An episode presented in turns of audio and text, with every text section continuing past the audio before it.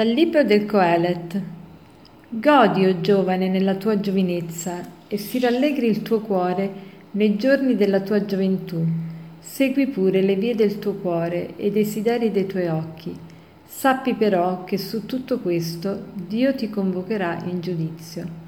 Caccia la malinconia dal tuo cuore, allontana dal tuo corpo il dolore, perché la giovinezza e i capelli neri sono un soffio Ricordati del tuo Creatore nei giorni della tua giovinezza, prima che vengano i giorni tristi e giungano gli anni in cui dovrai dire non ci provo alcun gusto, prima che si oscurino il sole, la luce, la luna e le stelle e tornino ancora le nubi dopo la pioggia, quando tremeranno i custodi della casa e si curveranno i gagliardi e cesseranno di lavorare le donne che macinano, perché rimaste poche, e si offuscheranno quelle che guardano dalle finestre, e si chiuderanno i battenti della, sulla strada, quando si abbasserà il rumore della mola, e si attenuerà il cinguettio degli uccelli, e si affioleranno tutti i toni del canto.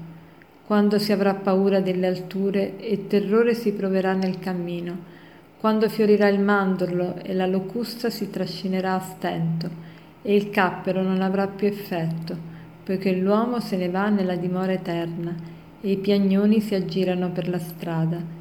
Prima che si spezzi il filo d'argento e la lucerna d'oro si infranga e si rompa l'anfora alla fonte e la carrucola cada nel puzzo e ritorni la polvere alla terra come era prima e il soffio vitale torni a Dio che lo ha dato.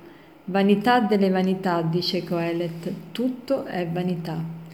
Ci troviamo quasi alla fine del libro del Coelet.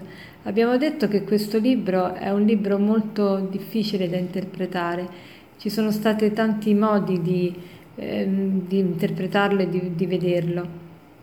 Chi era Coelet? Coelet probabilmente era un uomo anziano un uomo che ha, ha, qualcosa da insegnare, qualcosa da dire e a un certo punto si definisce, si dice di essere, dice di essere io fui il re di Israele a Gerusalemme. In realtà l'identificazione di Coelet con Salomone è solo una, un'attribuzione corrispondente alla stima di cui godeva proprio eh, questo re. Allora tanti andavano eh, insomma si facevano chiamare come se fossero il re Salomone per dire la sapienza che c'era in lui. E mm, Coelet qui mette in guardia il giovane e dice sì, goditi la vita, ma non ti dimenticare del tuo creatore. Che cosa vuole far capire al giovane? Sì, la vita è bella, tutto quanto, però la vita è anche un soffio e se tu pensi soltanto alle cose effimere non puoi trovare la, la tua gioia Ecco, il Coelet è proprio il classico libro che anche se non dà delle risposte, se anche non dà una rivelazione precisa, un contenuto preciso di quella che è la rivelazione, tuttavia ci apre al trascendente, ci fa capire che la vita non ha senso se non c'è nient'altro al di fuori di quello che possiamo constatare e vedere con i nostri sensi. Allora poi fa tutta una descrizione della vecchiaia. Non so se ci avete fatto caso, io non, non avevo mai fatto caso prima, ma leggendo poi i padri della Chiesa, i commenti, ho capito, cioè ho capito, me, me l'hanno spiegato loro, che questa è tutta una descrizione della vecchiaia, quando, quando Coelet dice appunto a questo giovane, dice prima che si curveranno i gagliardi e cesseranno di lavorare le donne che macinano. Ecco, chi sono i curveranno i gagliardi? Cioè si curverà la schiena e cesseranno di lavorare le donne che macinano, cioè le donne che macinano sarebbero i denti, perché rimaste poche, e si offuscheranno quelle che guardano dalle finestre, sono gli occhi, e si chiuderanno i battenti sulla strada, sono le labbra.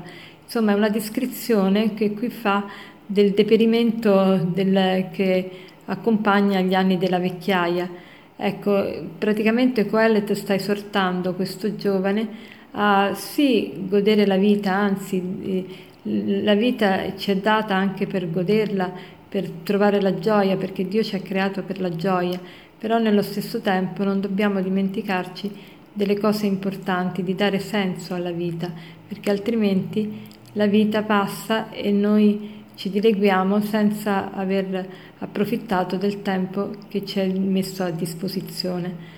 Allora facciamo tesoro di queste, di queste affermazioni del Coelet, ringraziamo il Signore per il dono della fede e cerchiamo di sfruttare bene il tempo che Dio ci dà come un tempo per sì godere ma nello stesso tempo anche servire, servire e amare. E per concludere vorrei citarvi una frase di Gandhi che dice così La vita non è aspettare che passi la tempesta, ma imparare a ballare sotto la pioggia. Buona giornata.